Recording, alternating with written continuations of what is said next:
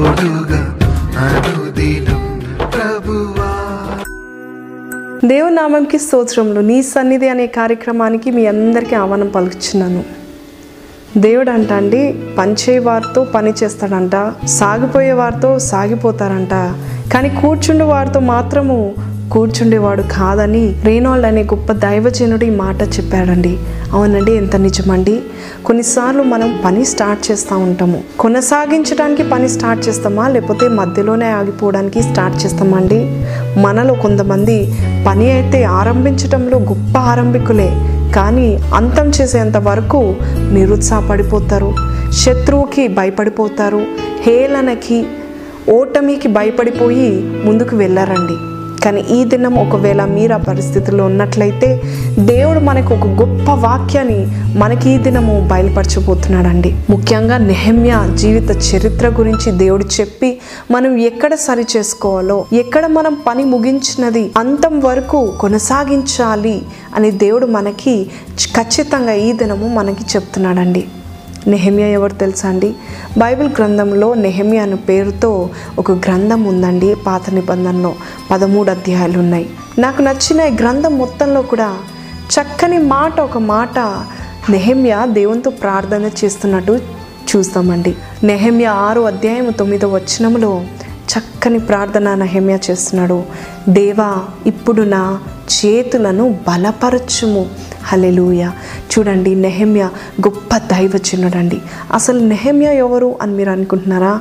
నెహమ్య అంట అండి గొప్ప రాజు అయిన అర్థహశస్త్ర రాజు దగ్గర పాత్రను అందించే ఉన్నతమైన ఉద్యోగం కలిగిన వ్యక్తి నెహమ్య అండి. నెహమ్య యూదుడు కానీ యూదులను శత్రు సమూహం వచ్చి హతమార్చినప్పుడు వారి యొక్క పట్టణాన్ని పూర్తిగా పాడు చేసినట్టు వారి యొక్క ప్రాకారపు గోడలను పూర్తిగా పాడు చేసి కొంతమందిని ఈ రాజు యొక్క అంతఃపురంలో తీసుకెళ్ళి ఉన్నతమైన ఉద్యోగాలు ఇచ్చినట్టు చూస్తున్నాం. దాంట్లో ఒకరు నెహమ్యా అండి.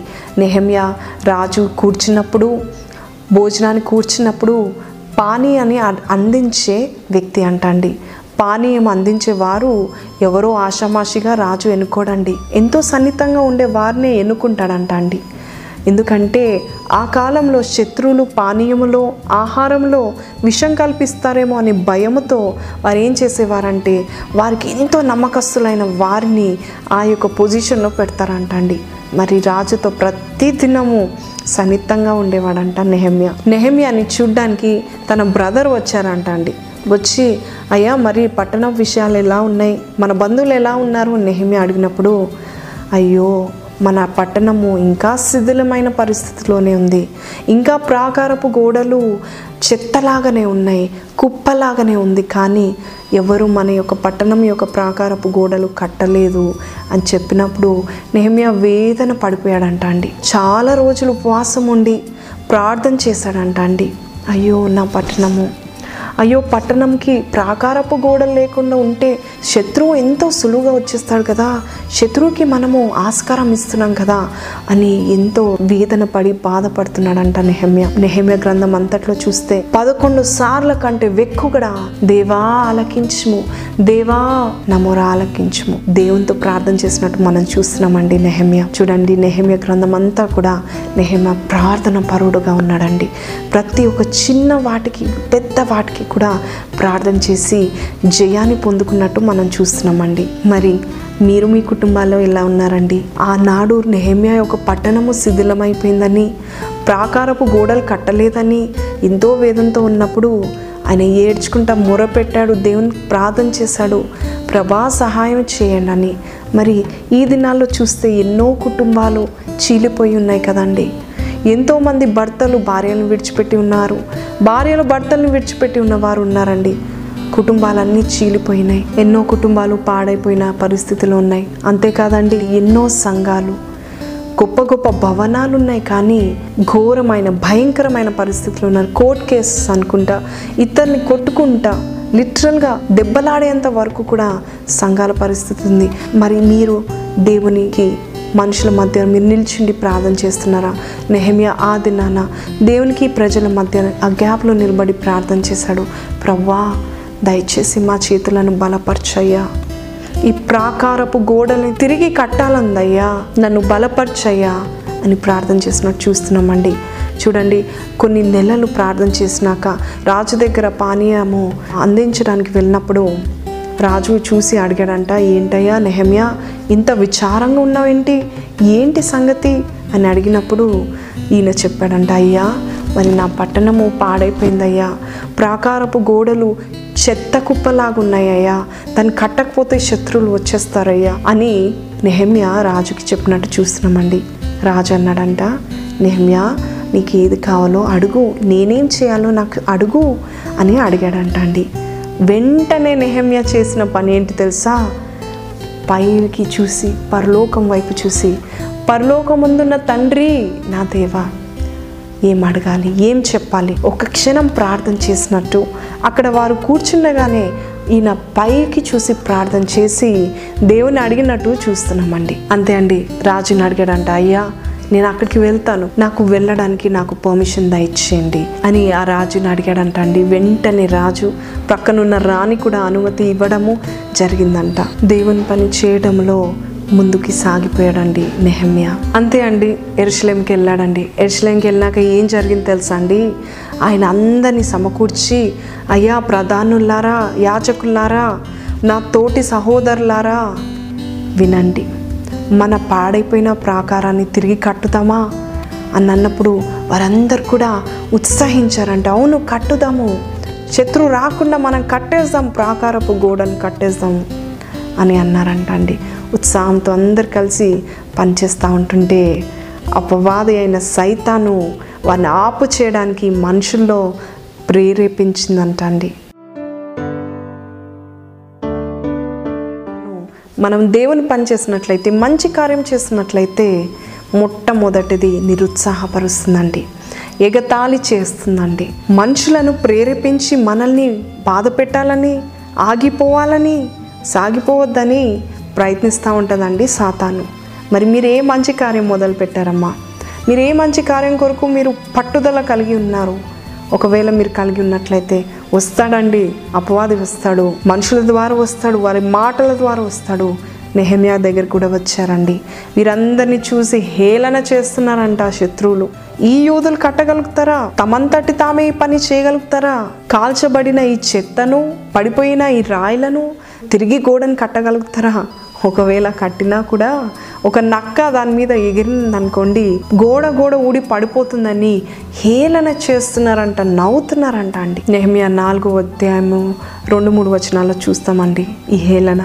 అయితే నాలుగో వచనం నేను చూసినాను తెలుసండి నెహమ్య ప్రార్థన చేశాడండి.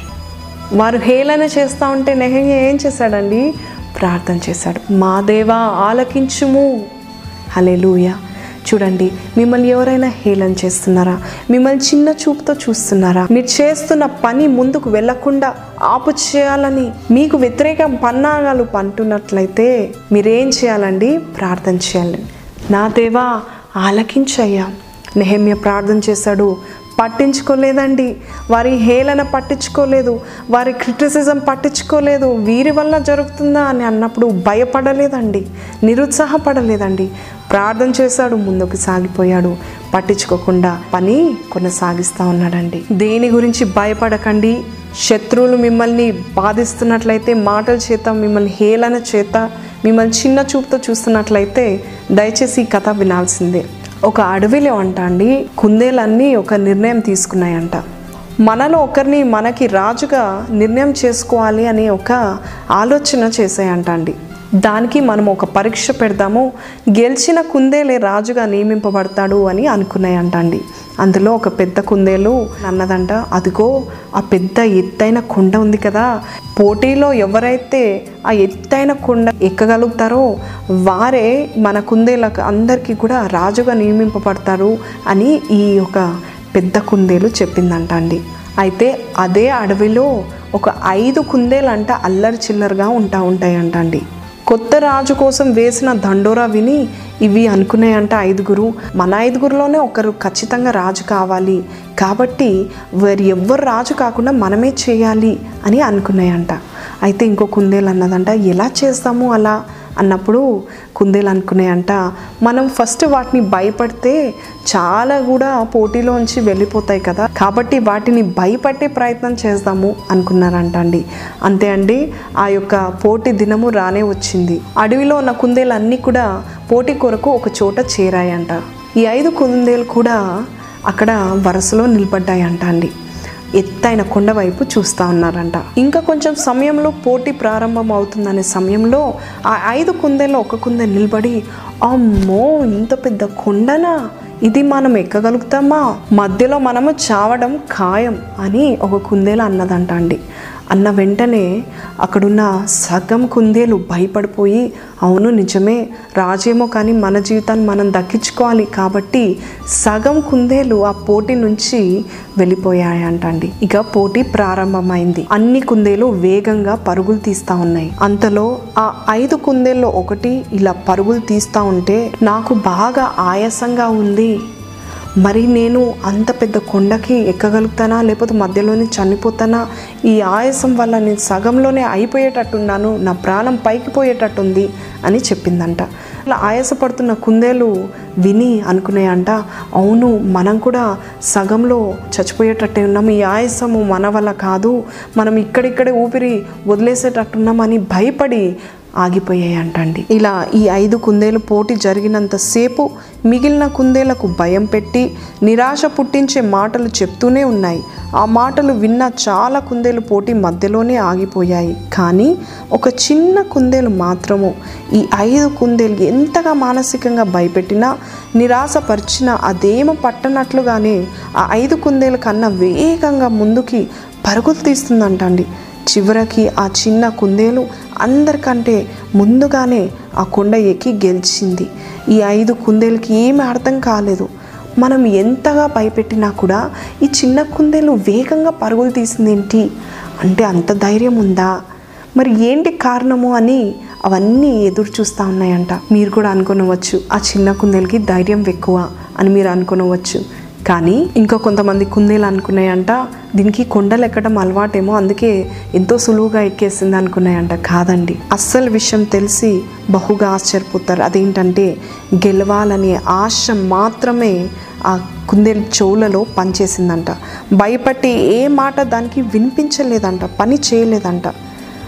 మనం కూడా ఒక మంచి గురి మనము కలిగి ఉన్నట్లయితే ఇతరులు మనల్ని ఎంత భయపెట్టాలన్నా మనం నిరాశపరచాలన్నా కూడా దేవుడు నీకు ఇచ్చిన పనిని నువ్వు ముందుకి సాగింప చేయమని అడుగుచున్నాను ఈ దినము. ఈ దినము దేవుడు కూడా నీకు నిన్ను ధైర్యపరచడానికి ఈ మాట చెప్తా ఉన్నాడు. అవునండి కొన్నిసార్లు మన జీవితాల్లో కూడా మనం ఎన్నోసార్లు నిరాశతో ఇతరులు ఏమనుకుంటారు ఇతరులను హేళన చేస్తున్నారని సగంలో మనం పని వదిలేసి వెళ్ళిపోతూ ఉంటాము. కానీ దేవుని ఒక పనిని ముందుకు తీసుకెళ్ళాలండి. తుదముటించాలండి నెహమ్యా వారిని లక్ష్య పెట్టకుండా పని చేస్తూ ఉన్నాడు. రెండోసారి వచ్చారండి శత్రువులు. ఈసారి ఏం చేశారు తెలుసా? యుద్ధముతో వచ్చారండి. సైనికులు వచ్చారు. యుద్ధానికి వచ్చారండి. నెహమ్యా భయపడలేదండి. మరలా ఏం చేశాడు తెలుసా అండి? ప్రార్థన చేశాడు. నెహమ్య గ్రంథం నాలుగో అధ్యాయంలో చూస్తే యుద్ధానికి శత్రువులు వచ్చినప్పుడు అక్కడున్న ప్రజలందరూ భయపడ్డారంట యూదులు. నెహమ్య నాలుగు ఎనిమిది తొమ్మిది వచనాల్లో అప్పుడు యూదువారు బరువులు మోసే వారి సంఖ్య తగ్గిపోయేను. చెత్త విస్తారము గోడ కట్టలేము. చూడండి చెత్త విస్తారంగా ఉండి గోడ కట్టలేము. ముందేమో శత్రువులు మన మీదకి వస్తూ ఉన్నారు అని వీరు భయపడతా ఉన్నప్పుడు నెహమియా ఏం చేశారు తెలుసా అండి? ఆయన లేచి నిలబడి ప్రధానులారా జనులారా మీరు భయపడకండి. మన దేవుడు ఘనుడును మన దేవుడు భయంకరుడు. నీ పిల్లల్ని నీ కుటుంబాలని నీ కొడుకులను నీ కుమార్తెలను నీ భార్యలను కాపాడుకోవాలంటే దేవుడు చేసిన కార్యాన్ని జ్ఞాపకం చేసుకో. దేవుడు మనకి ఎలా ఉన్నాడు ఇంతకుముందు ఈ దినం కూడా మన మధ్యలో ఉన్నాడు అని చెప్తున్నాడు. Remember the Lord that he is a strong god a powerful god and save your sons and daughters అని చెప్తున్నాడు. మన పట్టణాన్ని మనము సేవ్ చేద్దాం రక్షించుకుందామండి. ఎందుకు భయపడుతున్నారు? మన పక్షాన దేవుడు ఉన్నాడు. హలెలుయ మీ పక్షాన దేవుడు ఉంటే శత్రువు ఏం చేయగలుగుతుందండి? నేను ఒక చోట విన్నానండి ఈ చిన్న నిజ సంఘటన కథ. ఒక ఊరిలో ఒక మాంత్రికుడు ఉండేవాడంట. ఈ మాంత్రికుడు ఏం చేసేవాడంట?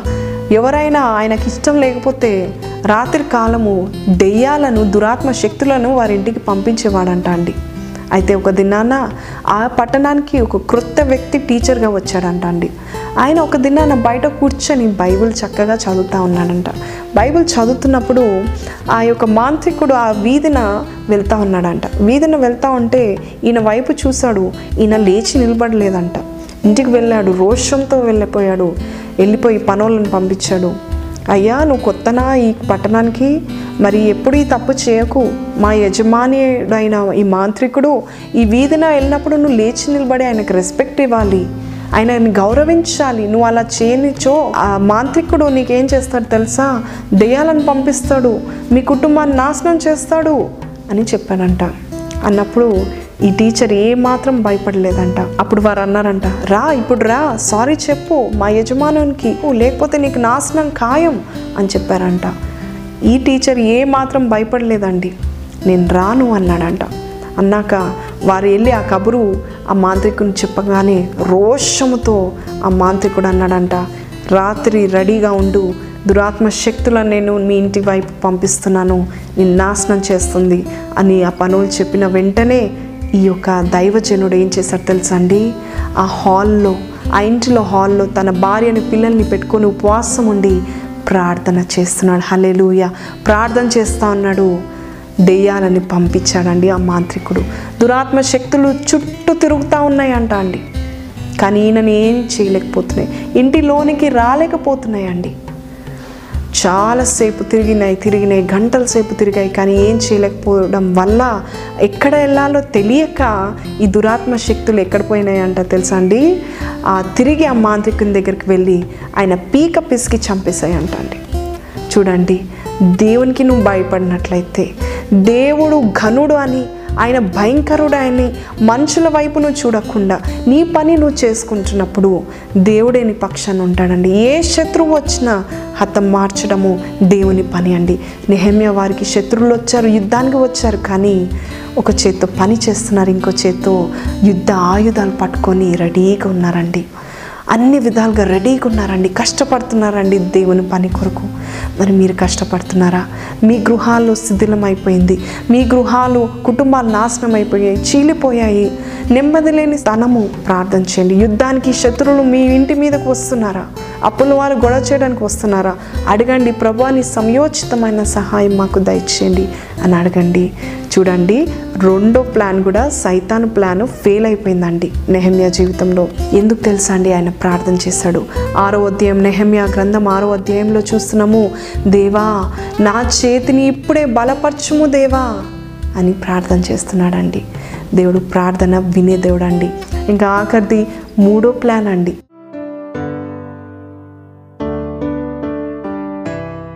మూడోది ఏంటి తెలుసా అండి? కుట్ర ప్లాన్ అండి. వారు అంటున్నారంట నెహమ్య నేను చంపడానికి అర్ధరాత్రి వేళ శత్రువులు వస్తున్నారు నేను చంపేస్తారు. కాబట్టి నేను తీసుకెళ్తాను నిన్ను.